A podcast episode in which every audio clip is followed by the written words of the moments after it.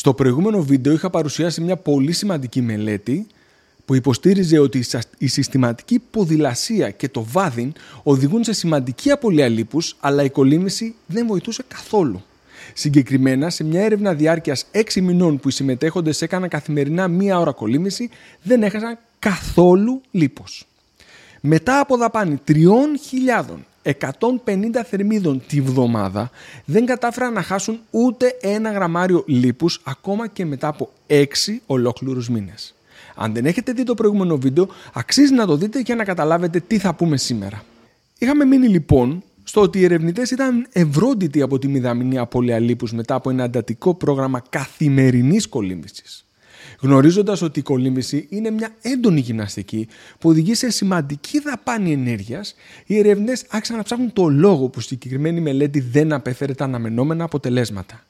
Η λύση του μυστηρίου βρισκόταν σε δύο σημαντικές παραμέτρους της μελέτης.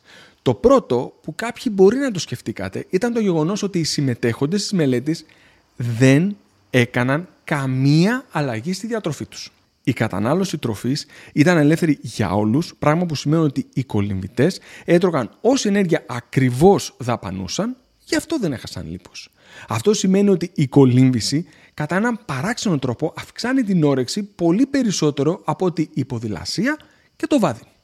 Επειδή όμως η ίδια η ποδηλασία, το βάδιν και η κολύμβηση δεν έχουν καμία εγγενή διαφορά στον τρόπο που γίνονται, οι ερευνητές έστρεψαν το ενδιαφέρον τους στη θερμοκρασία που γινόταν η άσκηση. Σε περαιτέρω μελέτες φάνηκε ότι αυτό που έπαιζε το σημαντικότερο ρόλο στην αύξηση της κατανάλωσης τροφής και την εξουδετέρωση της επίδρασης της άσκησης στην απώλεια λίπους ήταν η θερμοκρασία του νερού. Στη μελέτη που είχαμε παρουσιάσει την προηγούμενη εβδομάδα, οι κολυμβητέ έκαναν την προπόνησή τους μέσα σε δροσερό ή κρύο νερό και αυτό αύξανε κατακόρυφα την όρεξή τους με αποτέλεσμα να τρώνε παραπάνω και να εξισορροπούν την ημερήσια δαπάνη ενέργειας από την καθημερινή κολύμβηση. Στις επόμενες μελέτες φάνηκε ότι όσοι γυμνάζονται σε συνθήκες ψύχους καταναλώνουν αυξημένη τροφή μετά από την προπόνηση σε σχέση με αυτούς που κάνουν την ίδια γυμναστική σε συνθήκες δρόσου ή ζέστης. Αν λοιπόν κάνετε γυμναστική με σκοπό να χάσετε λίπος, από αυτές τις μελέτες μπορείτε να εφαρμόσετε τρία πράγματα που θα σας βοηθήσουν να χάσετε ακόμα περισσότερο. Το πρώτο είναι να μην διστάζετε να αντιθείτε ζεστά όταν έχει κρύο. Παλαιότερα σκεφτόμουν ότι όταν κάνω προπόνηση στο κρύο αυτό βοηθάει να κάψω περισσότερο λίπος. Έτσι έκανα προπόνηση ακόμα και το χειμώνα με κοντομάνικο για στο τσάκι.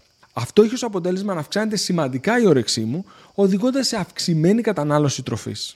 Πλέον φροντίζω να φοράω ρούχα που να με κάνουν να μην κρυώνω ακόμα και πριν αρχίσω την προπόνηση. Δίνομαι δηλαδή λίγο πιο ζεστά όταν κάνω προπόνηση το χειμώνα.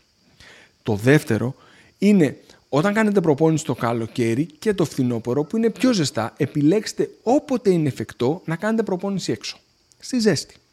Προτιμήστε να είστε σε εξωτερικό χώρο, ιδανικά σε κάποιο πάρκο ή στην ύπεθρο και να κάνετε βάδιν στη ζέστη παρά μέσα στο διάδρομο σε ένα δροσερό γυμναστήριο. Προφανώς, φροντίστε να καταναλώνετε αρκετά υγρά και να προστατευτείτε από τον ήλιο και να μην πάθετε ηλίαση ή ηλιακά εγκάβματα ή άλλα προβλήματα.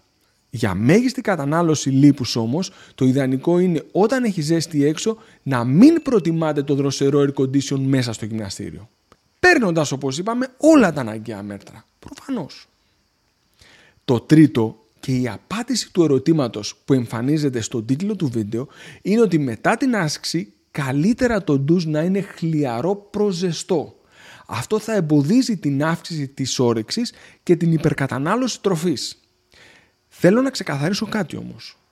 Αυτό αφορά τους ανθρώπους που κάνουν γυμναστική με στόχο να χάσουν βάρος. Δεν αφορά αυτούς που κάνουν γυμναστική για οποιοδήποτε άλλο λόγο. Είναι σημαντικό να τονιστεί αυτή η διαφοροποίηση.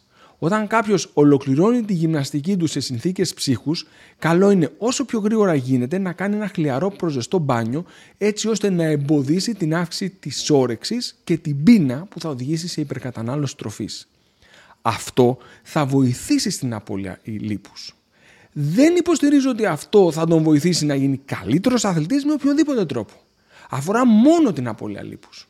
Θυμίζω ότι πατώντας το κουμπί μου αρέσει και κοινοποιώντας το βίντεο με βοηθάτε πολύ. Επίσης, αν σας ενδιαφέρει το θέμα της απώλειας βάρους, έχω δημοσιεύσει ένα βίντεο που απομυθοποιεί τους 10 σημαντικότερους μύθους σε σχέση με την απώλεια βάρους και σας συνιστώ να το δείτε. Ευχαριστώ πολύ.